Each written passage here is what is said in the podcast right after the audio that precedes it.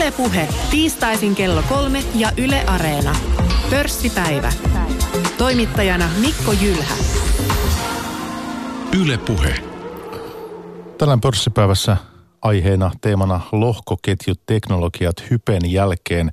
Puhutaan kryptovaluutoista eh, ja siitä, missä kaikkialla lohkoketjuteknologioita voi hyödyntää nyt ja tulevaisuudessa. Eh, studiovieraana meillä digitalisaationeuvonantaja Aleksi Krym Suomen Pankista ja pääomamarkkinoihin erikoistunut konsultti Jukka Myllyaho puolestaan Accenturesta. Tervetuloa molemmille. Joo, terve, hyvää iltapäivää. Kiitoksia, hyvää iltapäivää. Ja sitten puhelimen päässä meillä on myös Jyväskylästä käsin Henri Prade, toimitusjohtaja Prasos Oystä. Tervehdys Henri. Terve. Voitaisiko tehdä silleen, että lähdetään vähän niin kuin sinun kanssa liikkeelle, Henri. Vuoden vaihteessa nimittäin koettiin ainakin tähän asti sen kryptovaluutta-innostuksen huippu kryptoista kuuluisimman, eli bitcoinin hinta piikkasi silloin joulukuussa. Yksi bitcoin maksoi jos katson oikein, ja minun tietoni ovat ja rätingit oikein, niin 16 000 euroa, 16 727,68 euroa oli tämä, tämä huippuhinta vuoden vaihteessa, niin nyt arvo on liikkunut tai hinta on liikkunut siinä 6-7 000 euron tasolla. Kovin hype kryptovaluuttojen ympärillä näyttää tältä erää laantuneen. Millaisessa aallonpohjassa, Henri Prade, sinun näkökulmasta ollaan nyt, te teette, välitätte kryptovaluuttoja? Joo, eli tämä on ollut oikeastaan toistunut, toistunut tämä sama historiallinen sykli monena vuotena aiemmin. Eli itse on ollut, ollut näissä Bitcoin-kuvioissa vuodesta 2011 ja, ja yritys, yritys on toiminut tällä alalla vuodesta 2012. Tämä ei ole ei ollut meille sinällään uutta tai yllättävää, että tällaista tapahtuu. Ja tämä on, tämä on kuitenkin vielä aika nuori asia ja kohtuullisen pieni asia, vaikka onkin kasvanut paljon, niin sillä on, on taipumusta tällaiseen, tällaisiin hypesykleihin, että tuntuu, että media ja ihmiset ei välttämättä puhu siitä yleisesti hirveän paljon tämmöisenä hiljaisena aikoina, mutta sitten se, se lähtee kiihtymään just sen takia, että kurssi, kurssi viikko viikolta nousee kuukausi kuukaudelta, niin se alkaa herättää yhä enemmän keskustelua ja kiinnostusta ja sitten siitä tulee semmoinen itseään ruokkiva, ruokkiva ilmiö, joka johtaa sitten sellaiseen hintakuplaan, että se on, se on nähty, nähty bitcoinin ja kryptovaluuttahistoriassa aikaisemminkin ää, muutaman kerran, että tota, ei sinällään yllätä ja nyt ollaan oltu laskusuunnassa, laskusuunnassa tämä vuosi. Nyt näyttää tosin sellaista ää, tasapainottumisen merkkejä toi, toi markkinatilanne tällä hetkellä, mutta se on, se on tietysti vaikeasti ennustettavissa, että et ei, ei, ei niin kuin voi tietää kovin hyvin, mitä lyhyellä tähtäimellä, no mitkä, tähtäimellä tapahtuu. Mitkä ne volyymit tällä hetkellä on suhteessa vuoden vaihteeseen? Onko puolet, 20 prosenttia? Mitä siitä voit sanoa?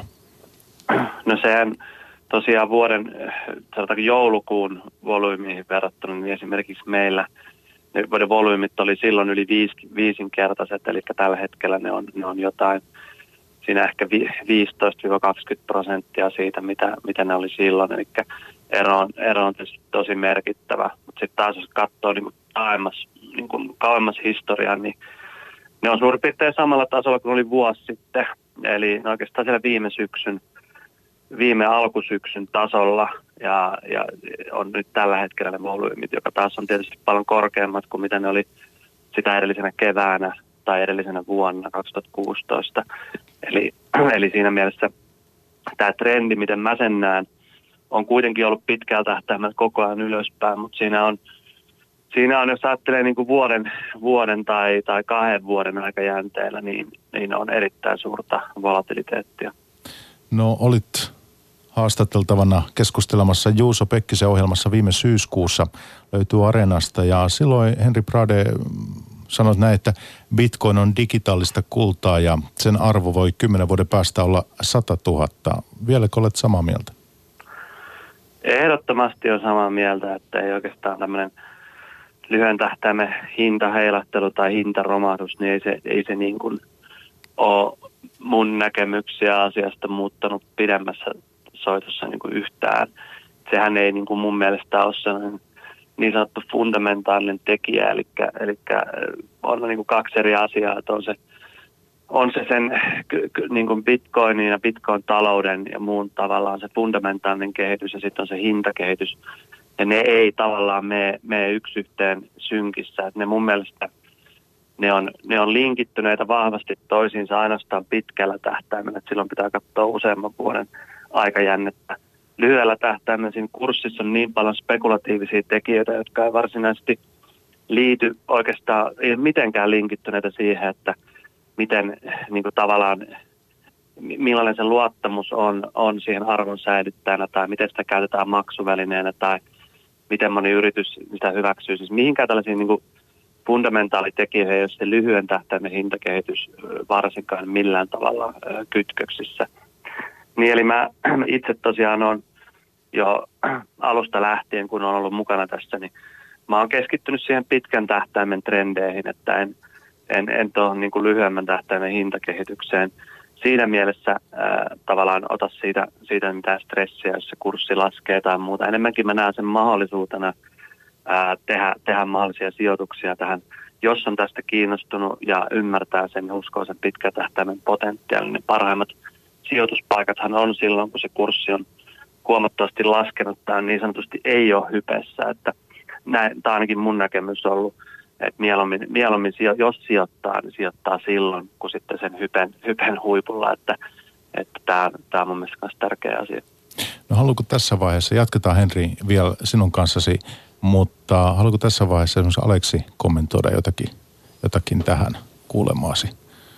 No en mä vahvasti ole eri mieltä, että tota, tietysti aina niin kuin hinta, hintojen seuraam, seuraaminen ja erilaisten lukujen arvaaminen nyt on, on sinänsä niin kuin vähän, vähän turhaa, että, että toki Bitcoin on, on tämmöinen eräänlainen hyödyke, jolla on, on kysyntää ja, ja tarjontaa ja, ja hyvin toimivat markkinat ja, ja hinta silloin vaihtelee ja se on hyvin vaikeana arvailla, että miksi, miksi joku maksaa jonkun tietyn hinnan siitä ja mikä sen hinta sitten mahtaa tulevaisuudessa olla, mutta – Tietysti sen voi, sen voi niin kuin Bitcoinin kohdalla kuitenkin todeta, että, että jos, jos ajatellaan, että oletetaan, että hinta nousee, että jos arvaillaan, että hinta nousee, niin se tarkoittaa välttämättä sitä, että markkinoille tulee uusia ostajia, jotka on jostain syystä valmiita maksamaan siitä enemmän kuin edelliset ostajat.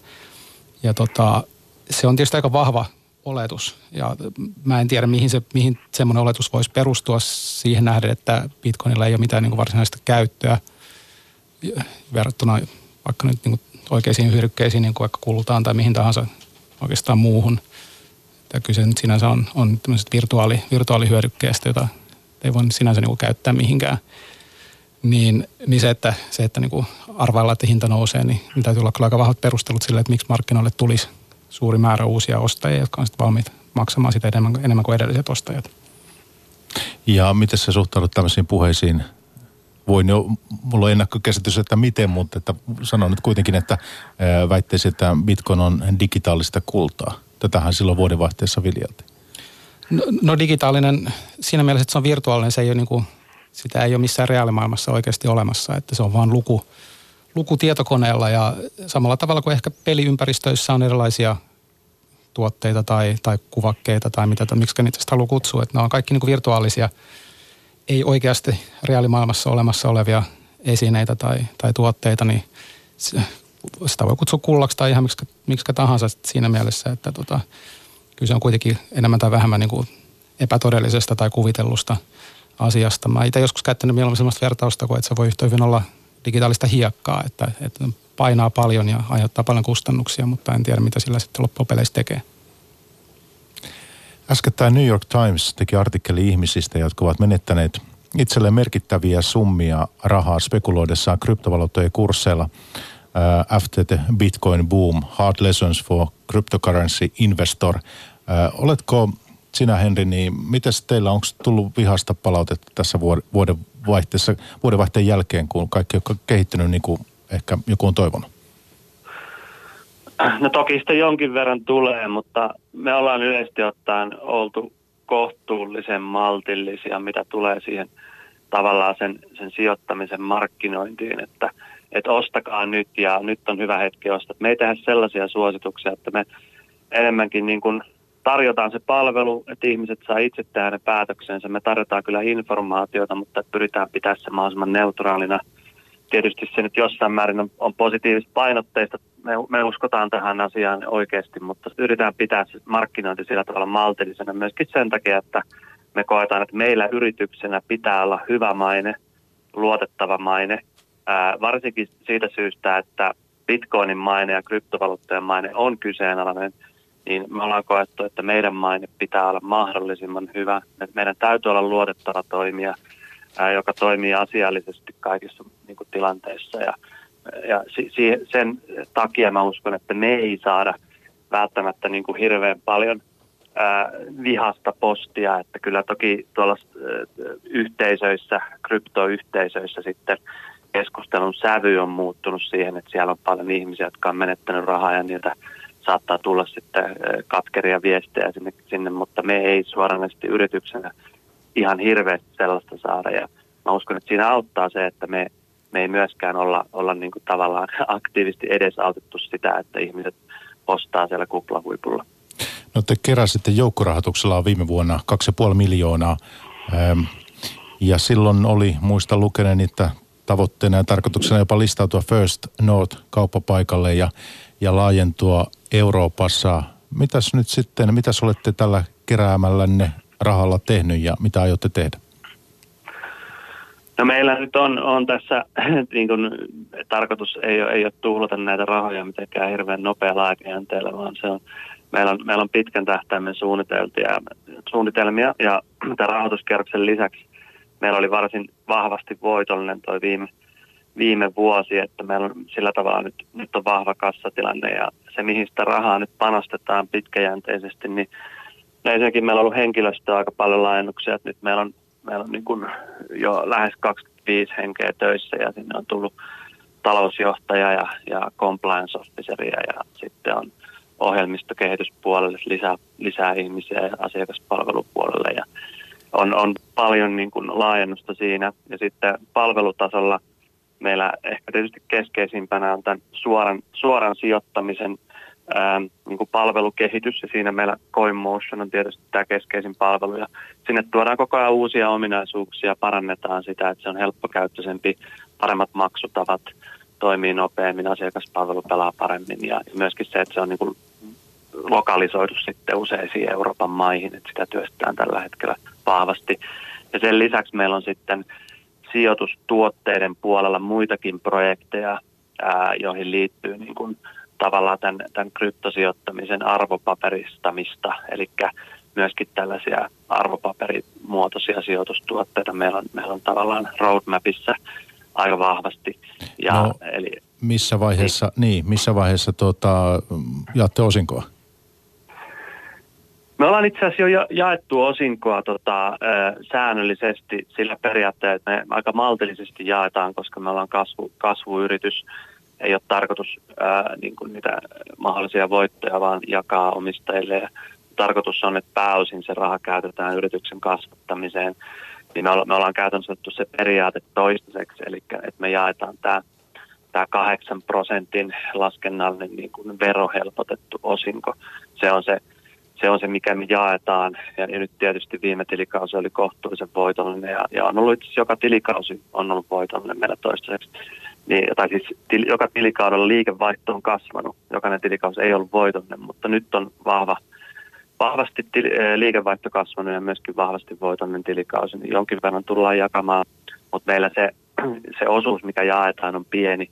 Eli rahaa kuitenkin tällä hetkellä – me koetaan, että me ollaan kasvuyritys ja vahvasti kasvuvaiheessa ja tämä koko kryptovaluutta-ilmiö on meidän nä- niin näkemyksen mukaan vasta alkuvaiheesta ja se, ne isot ää, mullistukset ja muutokset, mitä tämä tulee aiheuttaa vasta tulossa, joten me ollaan niin kuin vahvasti kasvu, kasvuhenkisessä tilanteessa. No tässä studiokommentit nyt sitten herroilta Jukka ja Aleksi, niin kryptovaluutta homma kasvuvaiheessa. Mitä te tähän sanotte, tähän väitteeseen?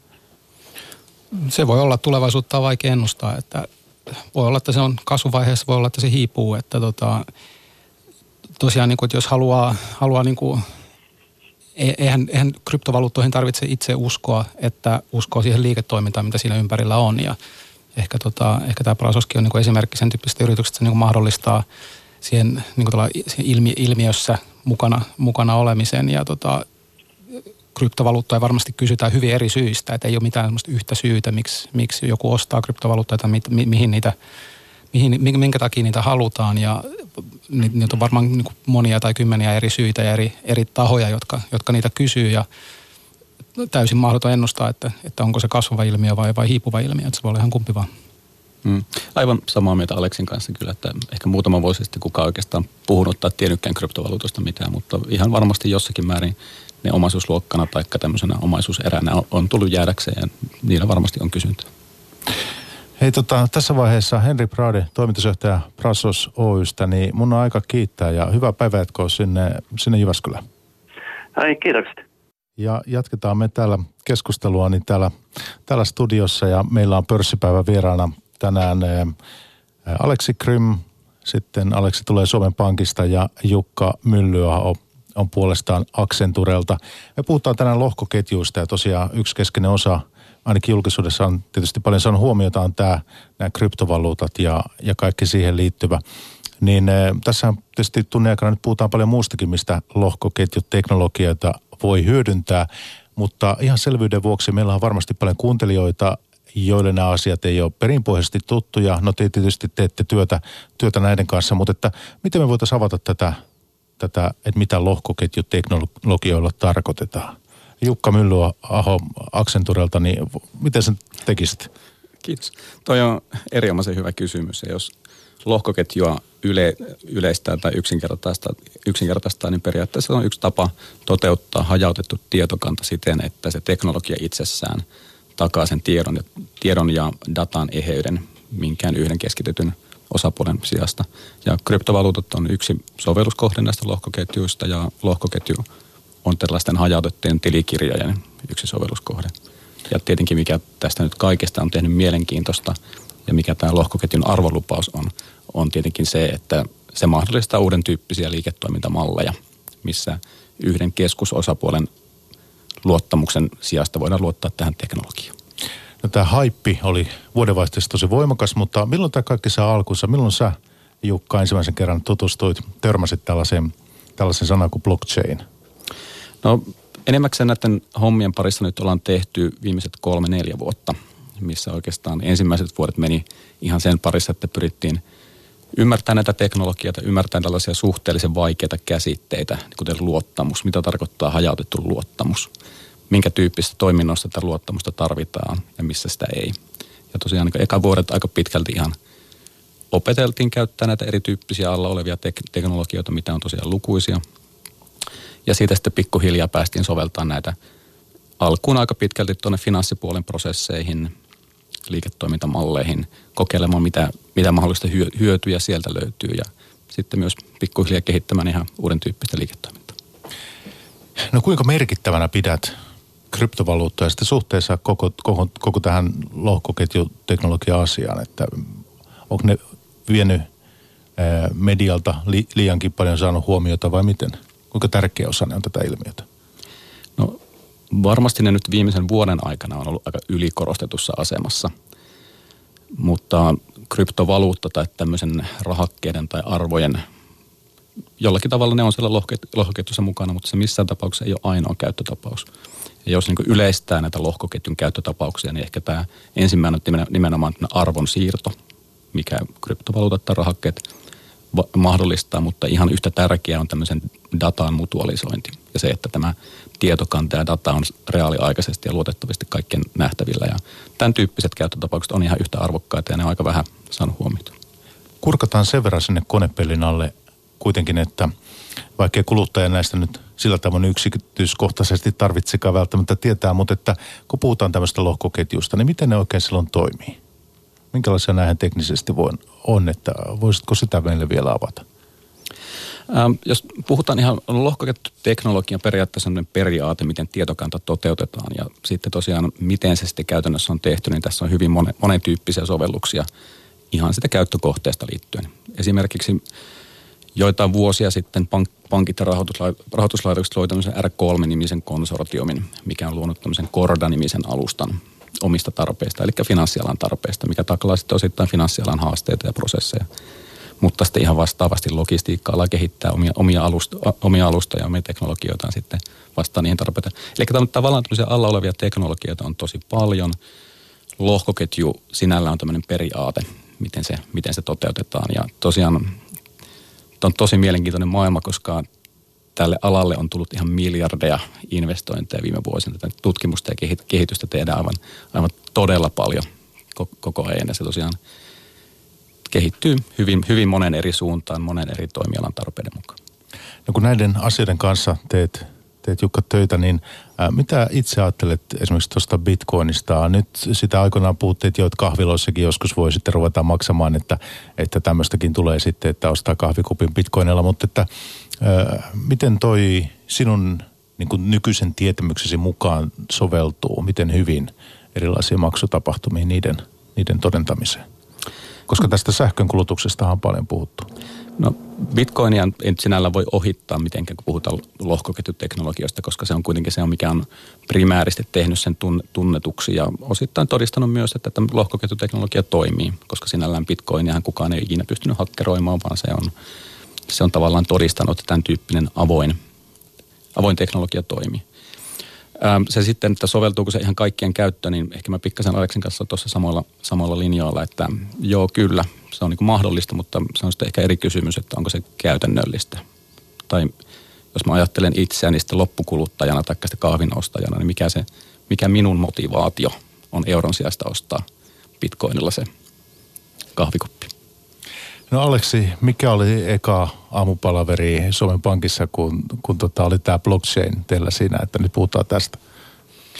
No mä tulin talon pari vuotta sitten ja silloin oli kyllä jo käyty keskusteluja lohkoketjusta ja mä itse törmäsin niihin ehkä 5-6 vuotta sitten, tai lähinnä niin kuin bitcoiniin. Silloinhan se oli ihan pieni, pienimuotoinen ilmiö, lähinnä tietotekniikan harrastajien keskinäinen juttu, että ei vielä mikään kovin, kovin iso ilmiö. Ja, ja kyllä mä joka kanssa samaa mieltä, että tota, vähän niin kuin kohtuuttomankin paljon saanut mediahuomiota ja siihen nähden, miten isosta tai miten pienestä ilmiöstä loppupeleissä on kysymys. On, on yksi teknologia-alue tai yksi teknologiatuote muiden joukossa, eikä mun mielestä mitenkään merkittävämpi kuin monet muut, mutta kuitenkin yksi siellä ollaan työkalupaletissa mukana.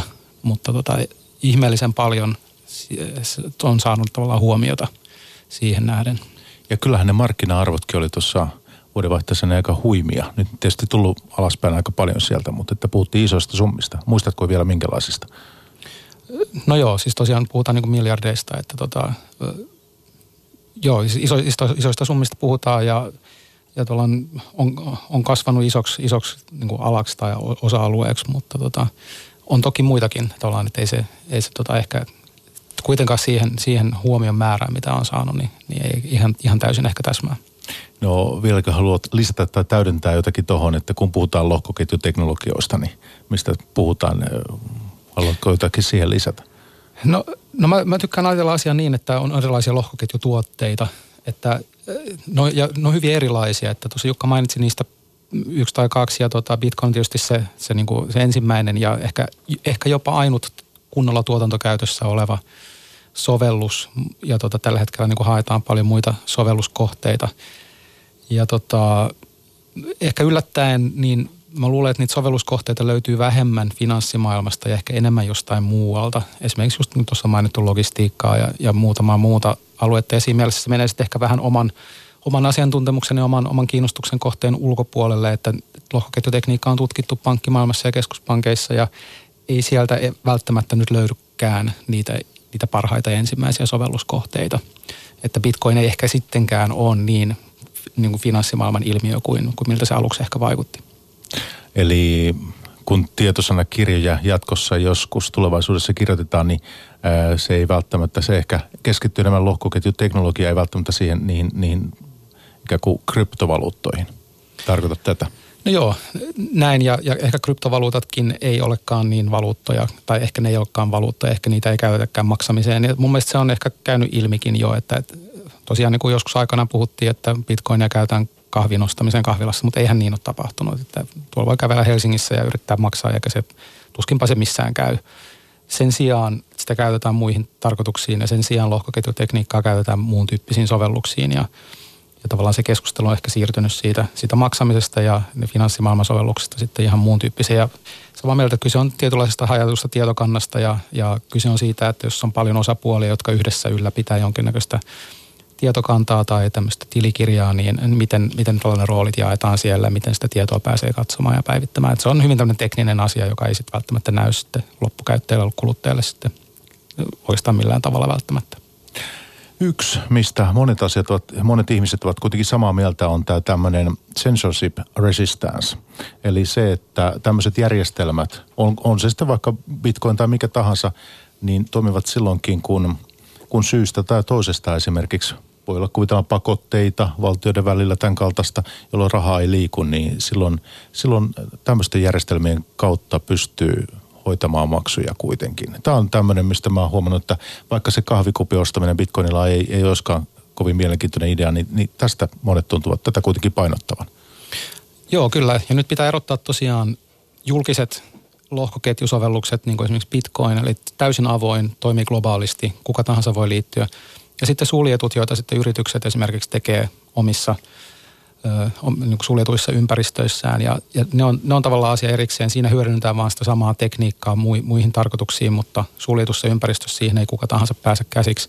Sen sijaan Bitcoin on tämän tyyppinen sovellus, joka on täysin avoin ja kuka tahansa voi käyttää sitä. Ja ehkä tämä tämmöinen censorship resistance, eli tämmöinen, että kuka, kukaan ei pysty estämään tämmöisen Bitcoin-transaktion läpimenoa, niin on ehkä se kova ydin siinä koko hommassa. Että se on ehkä se, ehkä se kaikista oleellisin ominaisuus, että – Siinä niin kuin kannustetaan verkon osapuolia operoimaan sitä verkkoa tietyllä kannustimilla ja, ja kukaan ei oikeastaan pysty sitä estämään.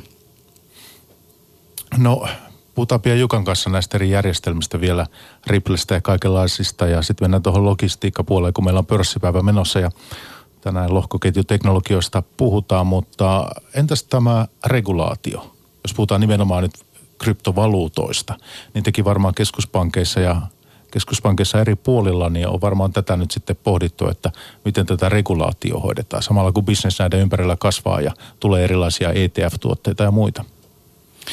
No joo, kyllä. Että siinä on taustalla se, että Bitcoinista on tullut tämmöinen tietynlainen ehkä omaisuusluokka tai mikä sitä haluaa sanoa, tämmöinen tietynlainen, puhutaan kryptovaroista Suomen Pankissa. Ja, eli asia, jota voi omistaa. Ja se on ehkä vähän yllättäen muodostunut sellaiseksi siihen nähden, että kyse on kuitenkin vaan niin piteistä tietokoneella, mutta että ihmiset on sitten niin kuin tavallaan omistaa näitä, näitä bitcoineja ja niillä on alettu käymään kauppaa ja on syntynyt kaupankäyntijärjestelmiä, kokonainen teollisuus tavallaan sen ympärille, että, että bitcoinia voidaan ostaa ja myydä ja sillä voidaan käydä kauppaa ja silloin siihen täytyy kohdistaa samaa sääntelyä ja samaa mm, regulaatiota, mitä muunkin tyyppiseen kaupankäyntiin.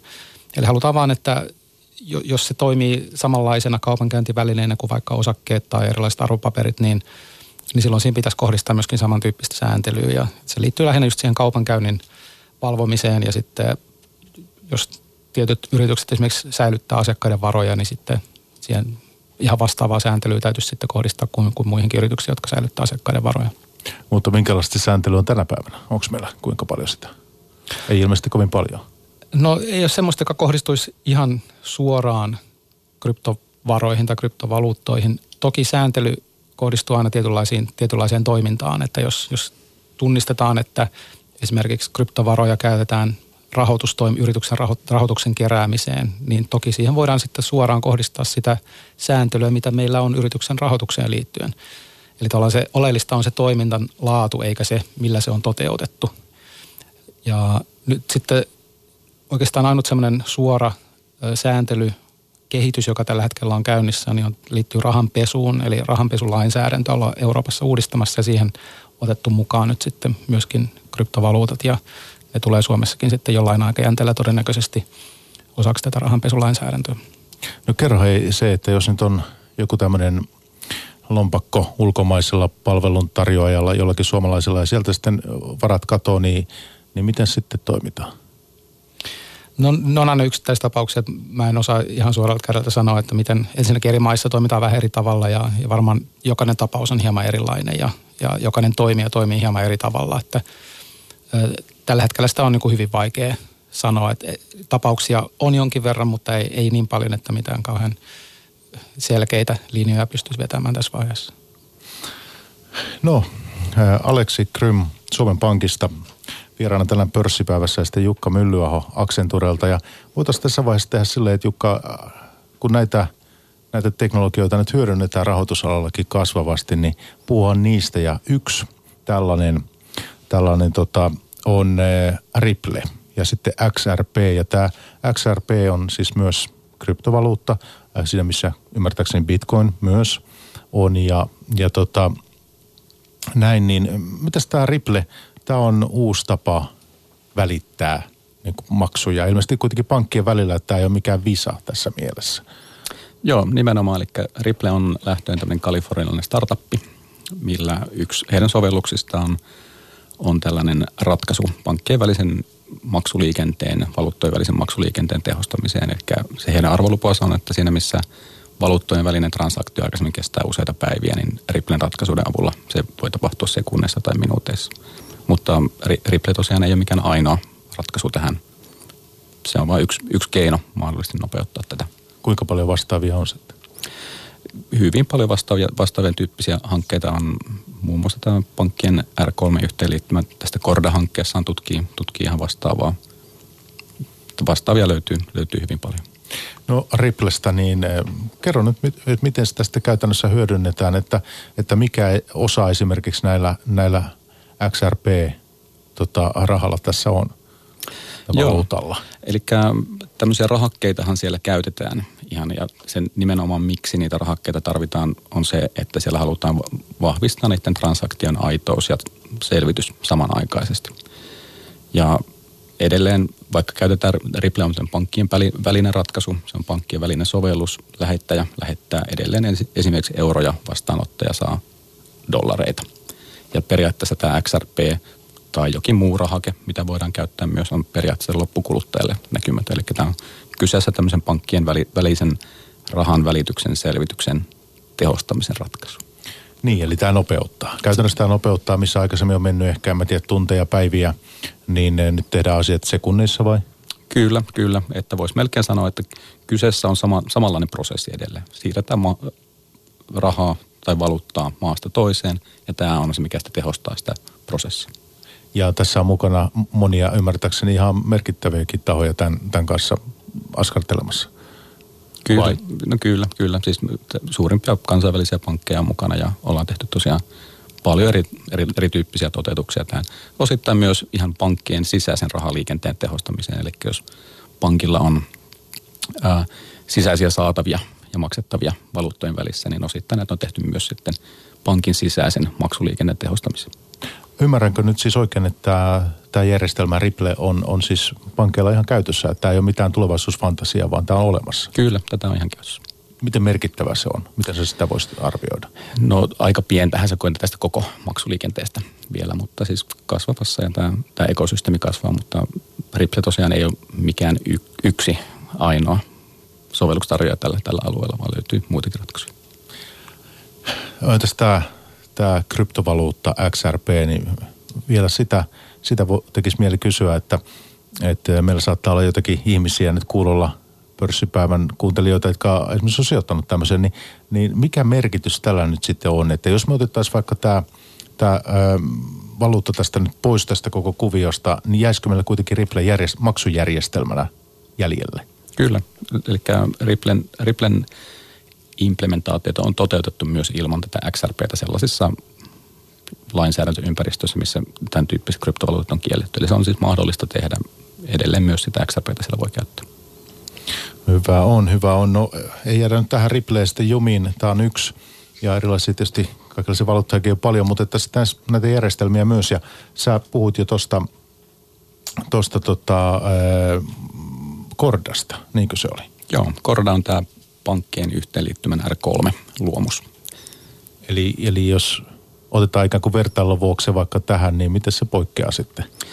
No, jos nyt oikein tarkkoja ollaan, niin Korda itse asiassa ei ole lohkoketju, vaan se on lohkoketjun inspiroiva järjestelmä. Ja tosiaan äh, siinä, missä Ripple on sitten sovellus tähän tiettyyn käyttötarkoitukseen, eli maksujen valuutan siirtään, Korda on ehkä enemmän tämmöinen platformi tai alusta, mikä mahdollistaa sitten erityyppisten viestien välityksen. Ja sillä on tosiaan lukuisia eri sovelluskohteita identiteetin hallinnasta maksuliikenteeseen paljon, mutta se on alusta, minkä avulla voidaan kehittää sitten uusia palveluita. No sinä teet työtä nyt pankkien kanssa, ne ovat teidän asiakkaita ja kehittelette näitä järjestelmiä, niin minkälaisia ne tarpeet on, mitä pankeilla tähän kaikkeen liittyen on, että mitä näistä nyt haetaan ja mitä etsitään? No periaatteessa oikeastaan kahdenlaisia projekteja. No oikeastaan ehkä kolmenlaisia, eli tosiaan muutamia vuosia sitten paljon tehtiin tämmöistä pokkailua, kokeilua, kokeiltiin teknologiaa, kun pyrittiin ymmärtämään sitä teknologiaa, että mihin tämä soveltuu, mitä tällä voi, voi tehdä. Oikeastaan haettiin vähän sillä vasaralla naulaa ja lyötiin, lyötiin kaikkia, kaikkia naulan kantoja, että mitä tällä voi tehdä. Se oli siinä mielessä hyödyllistä, että siinä se molemminpuolinen ymmärrys kehittyi näistä teknologioista. Sen jälkeen sitten ehkä alettiin enemmän tutkimaan tämmöisiä olemassa olevia prosesseja, miten näitä prosesseja mahdollisesti voisi suoraviivastaa ja yleensäkin, että onko lohkoketju tähän sovelias työkalu vai ei.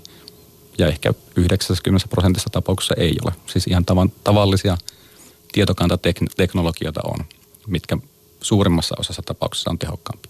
Eli esimerkiksi jos ei tarvita, tarvita luottamusta osapuolten keskellä, ei tarvita tämmöisiä erityyppisiä kriteeristöjä, mikä tekee lohkoketjusta hyödyllistä. Niin tällaisessa tapauksessa muut tieto, tietokantaratkaisut yleensä on, on parempi.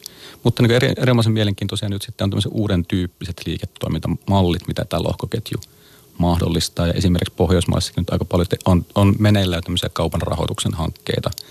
Marco Polo-hanke, mitä tämä, mikä on muun muassa tämän koronan päälle rakennettu, tai tämä Trade IX-konsortiumi, mikä mahdollistaa sitten vähän uuden tyyppisiä liiketoimintamahdollisuuksia, mitkä sitä aikaisemmin ei ollut mahdollisia. Ja ne on niin erinomaisen mielenkiintoisia. No hei, kerro niistä lisää. Mahdollisuus on kysyä, niin kyllähän tämä on kiinnostavaa niin, että miten nämä oikein toimii? Minkälainen liiketoimintamalli sillä on taustalla?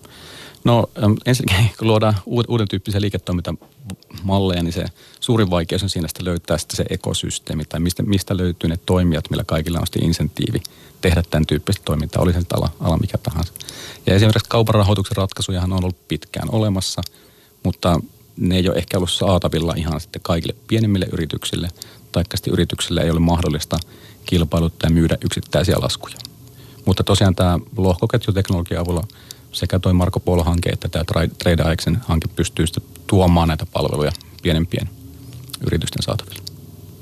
No nyt sitten ennen lähetystä niin Aleksin kanssa puhuttiin, että Euroopassa kun, kun mietitään näitä maksujärjestelmiä Euroopan laajuisesti ja ikään kuin keskuspankkitasolla, niin niitä on paljon kehitetty tässä viime vuosina jo. Ja, ja mikä se tarve on sitten erilaisille uusille lohkoketjuteknologioille. Ja, ja ilmeisesti siellä, jotenkin mä ymmärsin sen niin, että siellä sitä tarvetta ei välttämättä ikään kuin valtavasti ole, ei, vai, vai miten ymmärsinkö jotenkin väärin tai oikein, että No joo, että euroalueella tosiaan niin kuin keskuspankit yhdessä tehtäviensä mukaisesti miettii maksujärjestelmiä ja kehittää ja tarjoaa niitä.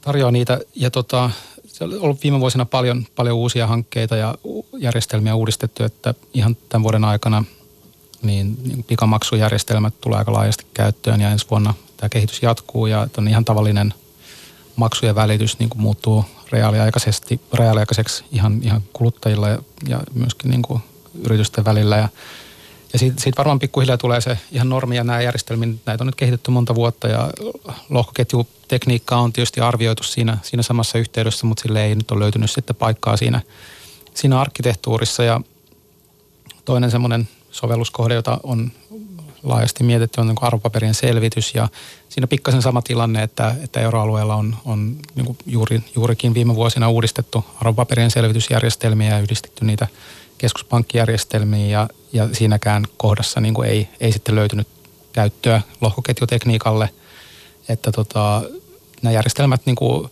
kehittyy jatkuvasti ja lohkoketju, niin kuin mä mainitsin tuossa alussa, niin on, on tavallaan yksi, yksi vaihtoehto, yksi, yksi tekniikka siinä, siinä paletissa, mitä, mitä erilaisia vaihtoehtoja on käytössä ja tällä kertaa niin kuin eroalueella ei, ei ole näköpiirissä, että lohkoketjua käytettäisiin ihan näissä niin kuin perus, tässä perusmaksuinfrastruktuurissa.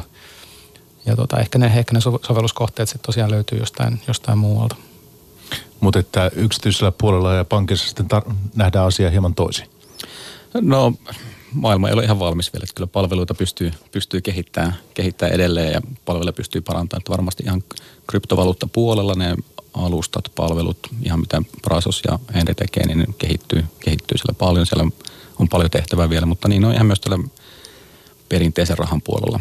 Ehkä jos mietin nyt sitten semmoisia esimerkkejä, missä mä tarvin käteistä, vaikka joku tämmöinen kirpputorikauppa, jos mä haluan ostaa sulta polkupyörän, niin mahdollisesti se kätevin tapa siihen kuitenkin on edelleen se käteinen, koska mä haluan, samalla kun mä luovutan polkupyörän, niin mä haluan ehkä sen käteisen, käteisen rahan.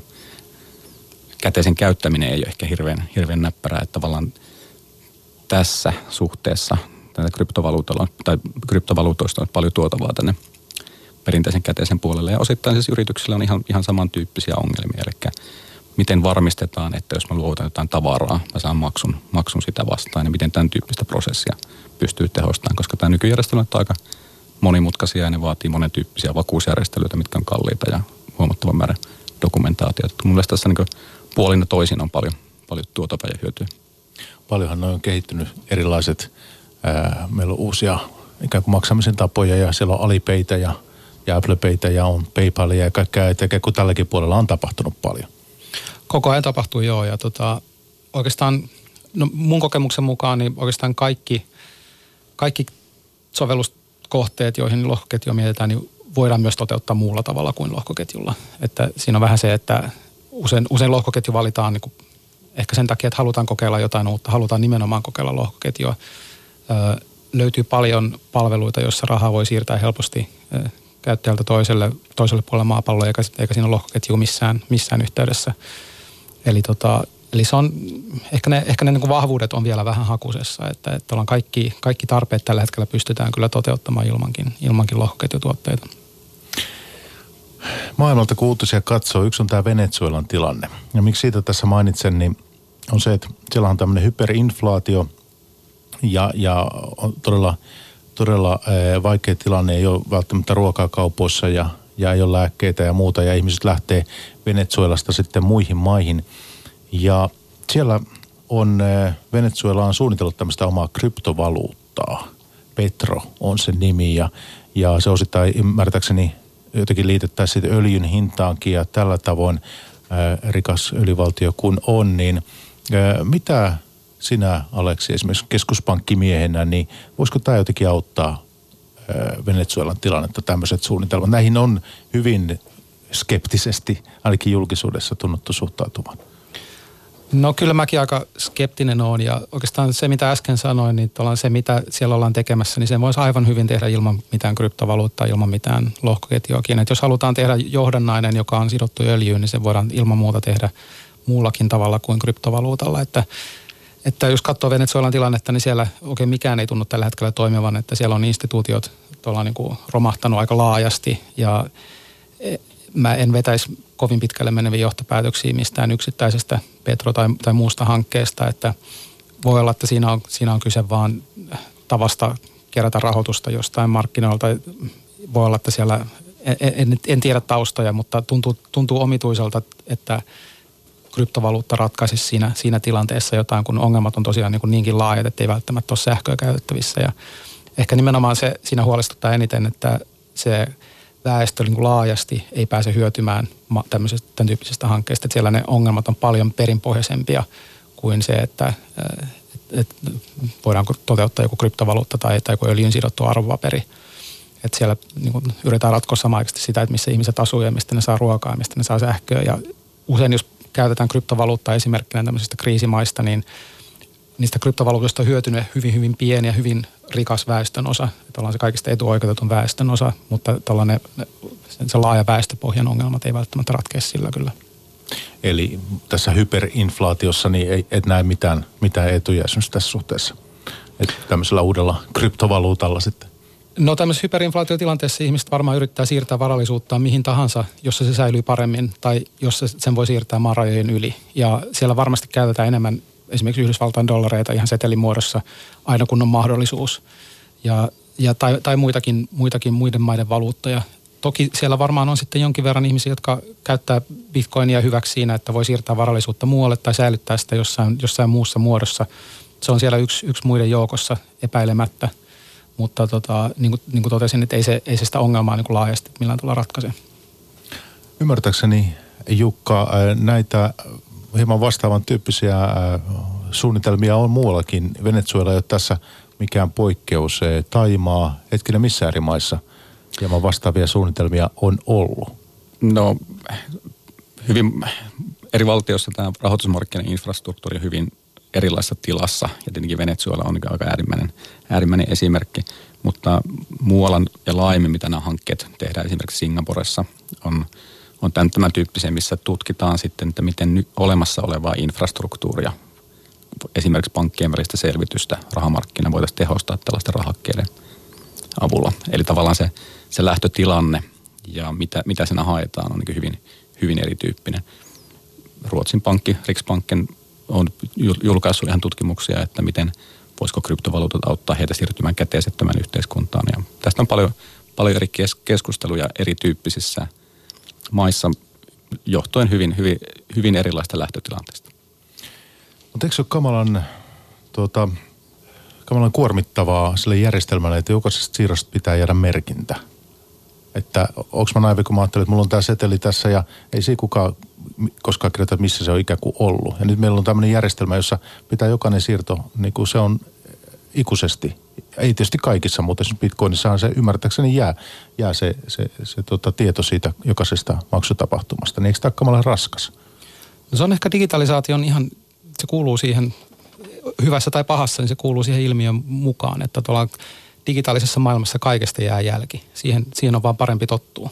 Et me ollaan, me ollaan se niin varmaan nähty hyvin erityyppisissä yhteyksissä. Ja tota, kyllä ihan varmasti kaikki digitaalinen,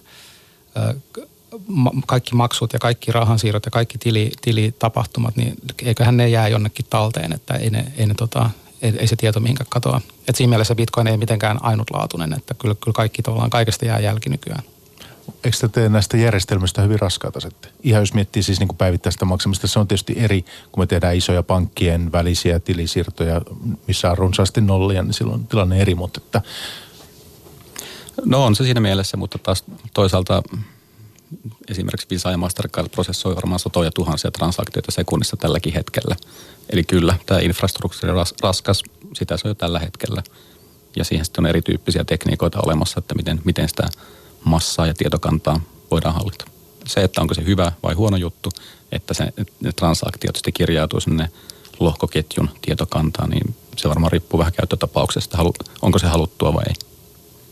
Niin ja Moorellakin pätee, että tieto, tietotekniikka koko ajan muuttuu tehokkaammaksi ja laskentatehot ja, ja käsittelykyky koko ajan kasvaa, että öö, jo, joo, että se on, se on raskasta, mutta, mutta se on varmasti kyllä sen arvonsa väärti. Bitcoininkin ympärillä on puhuttu paljon tästä sähkönkulutuksesta ja louhinnan vaatimasta sähkönkulutuksesta. No joo, no mun mielestä se, se on niinku tavallaan siinä mielessä erilaista, että se, se on tarkoituksellista, että on, on kehitetty järjestelmä, joka kuluttaa paljon sähköä tarkoituksella ja se on mun mielestä vaan älytöntä. Että siinä, mä en, mä en niin näe siinä kauheasti järkeä. Että yleensä ehkä pyritään toisinpäin, että pyritään tekemään nimenomaan tietojärjestelmistä ja kaikista järjestelmistä mahdollisimman tehokkaita. Ja nyt siinä on käsissä järjestelmä, joka pyrkii juuri päinvastaiseen, että yritetään tehdä siitä tehoton. Ja siihen löytyy kaikenlaisia selityksiä, kun kysyy, kysyy Bitcoin-harrastajilta, että miksi, miksi asia on näin, mutta tota, mä, mä en niin näe hirveästi järkeä siinä kyllä. Mm, ihan sama, samaa mieltä tuosta, että tosiaan se on niin Bitcoinin ominaisuus, tämä louhinta ja proof of work-tyyppinen konsensusmenetelmä, miten niitä transaktioita validoidaan sinne, mutta se on tosiaan niin Bitcoinin ominaisuus, se ei ole lohkoketjun ominaisuus. Ja erityyppisellä lohkoketjulla on hyvin erityyppisiä konsensusmekanismeja, mitkä välttämättä ei ole niin energiasyöppöjä esimerkiksi. Me ollaan nyt paljon puhuttu tästä finanssipuolesta, kryptovaluutoista, niin eh, mä luulen, että tässä meillä on kuitenkin mukavasti aikaa vielä pörssipäivässä, niin ehkä Jukka, sä voisit Accenturelta aloittaa siitä, että nyt kun me mietitään muita mielenkiintoisia käyttötapoja – että mihin näitä lohkoketjuteknologioita voisi tulevaisuudessa hyödyntää ja missä niitä jo parhaimmillaan hyödynnetään, niin niin logistiikka on yksi. Puhutaan siitä, mutta ensin mitä kaikkea se summaa? Sitten logistiikka entä muita? No niin kuin sanoittiin tosiaan finanssipuolelta suurin osa näistä keskusteluista on alkanut, mutta ehkä finanssipuoli on siinä jossakin vähän ehkä niin kypsempi toimiala, että siellä aika suuri osa näistä omaisuusjoukosta on jo digitaalisia ja ne prosessit on jossain määrin tehokkaita ja sama tilanne sitten ei muilla toimialoilla ole.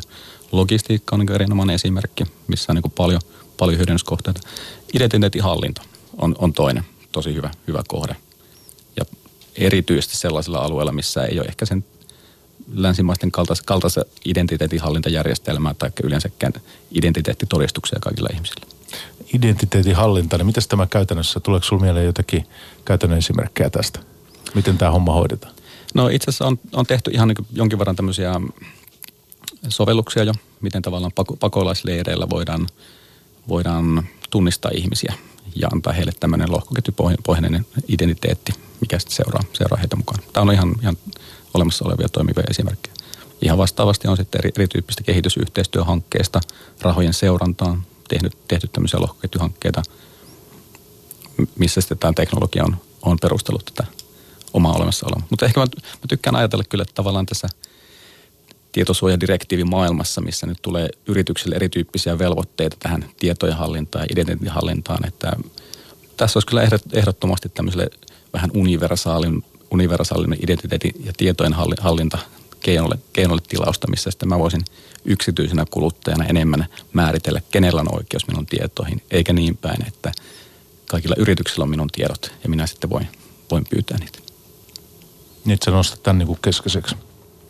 Kyllä, ehkä tuo identiteettihallinta, mutta siis toi logisti- logistiikka niin yleisesti ottaen on, on iso, iso sovelluskohde ja ehkä vielä yleisemmin tämmöinen esineiden internet tai nämä IOTTI hankkeet, missä, missä on valtavasti dataa saatavilla. Miten, miten me voidaan huolehtia, että data sitten olisi yhdenaikaisesti kaikkien toimijoiden saatavilla. Ja sillä on aika isoja rahallisia merkityksiä myös, että pystytään, pystytään tietämään, että mihin aikaan joku tietty rahtilasti on satamassa tai onko vaikka jostain Etelä-Amerikasta lähtenyt banaani kulkenut sen kylmäketjun kautta koko ajan.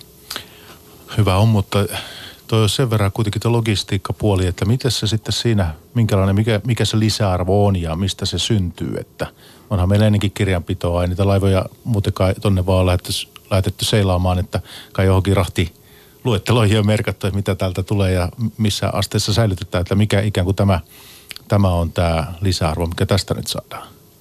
Se on nimenomaan tuosta tietojen reaaliaikaista saatavuudesta, eli lähtökohtaisesti näissä nykyisissä ratkaisuissa luotetaan, että se on joku tietty keskus, keskus, keskus, keskitetty osapuoli, vaikka tulli tai yritys, kellä on se tieto hallussa, mutta nämä on aika monimutkaisia ekosysteemejä, nämä kuljetusyrityksetkin, missä on tosi paljon erityyppisiä toimijoita läsnä. Ja se, että me saadaan näiden kaikkien toimijoiden tietoon se tieto samaan aikaan, se on vähän vaikeampi harjoitus. Hmm. Niin, kyllähän tota, No en mä tiedä, mun mielestä kyllä se paras sovelluskohde lohkoketjulla on ollut markkinointi. Että jos lätkästään johonkin sana lohkoketju, niin se, se tuntuu myyvän paremmin. No huumori sinänsä, mutta tota, nämä on monet semmoiset, nämä on ihan, ihan totta, että tämmöisiä sovelluksia tehdään ja mulla itselläni joskus vaikea ymmärtää, mihin siinä tarvitaan sitä lohkoketjua. Että mä, nämä oikeastaan kaikki sen tyyppisiä, että ne voitaisiin toteuttaa muullakin tavalla. Niin, niin ehkä siinä mielessä se vitsi, että, että lohkoketju sopii parhaiten markkinointiin, ei ole ihan kaukaa haettu. No tuleeko sinulla kuitenkin mieleen jotakin potentiaalisia?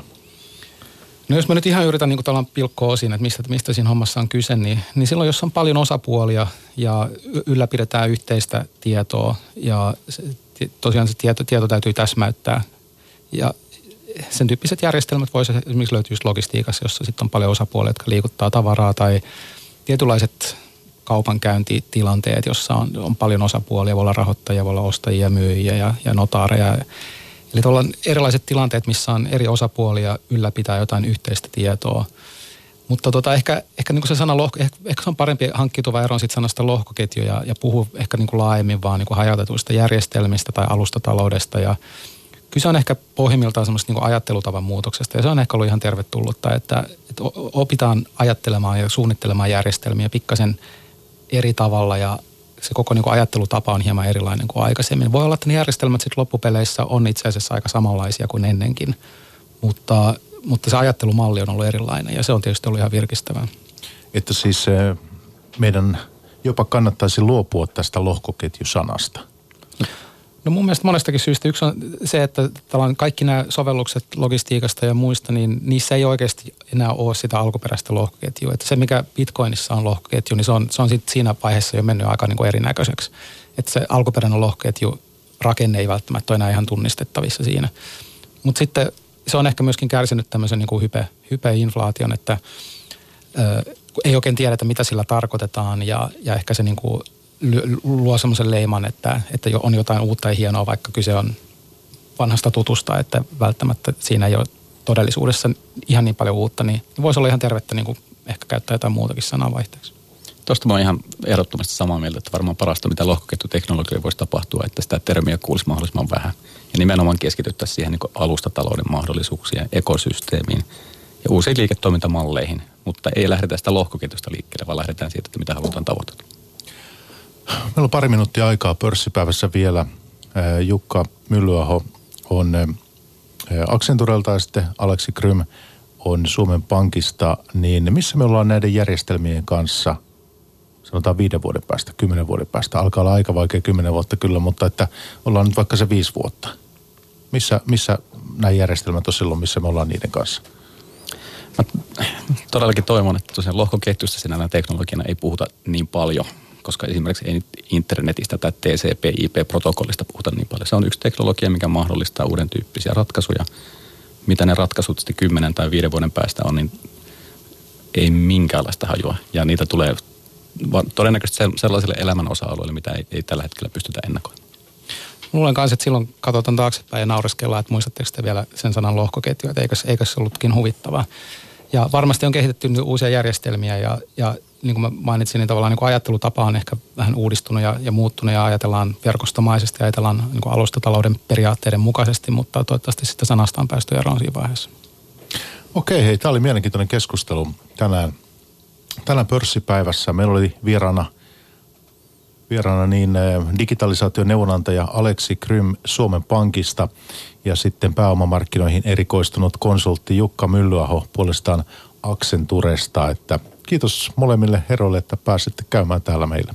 Kiitos. Kiitoksia. Ylepuhe tiistaisin kello kolme ja Yle Areena. Pörssipäivä. Toimittajana Mikko Jylhä. Yle Puhe.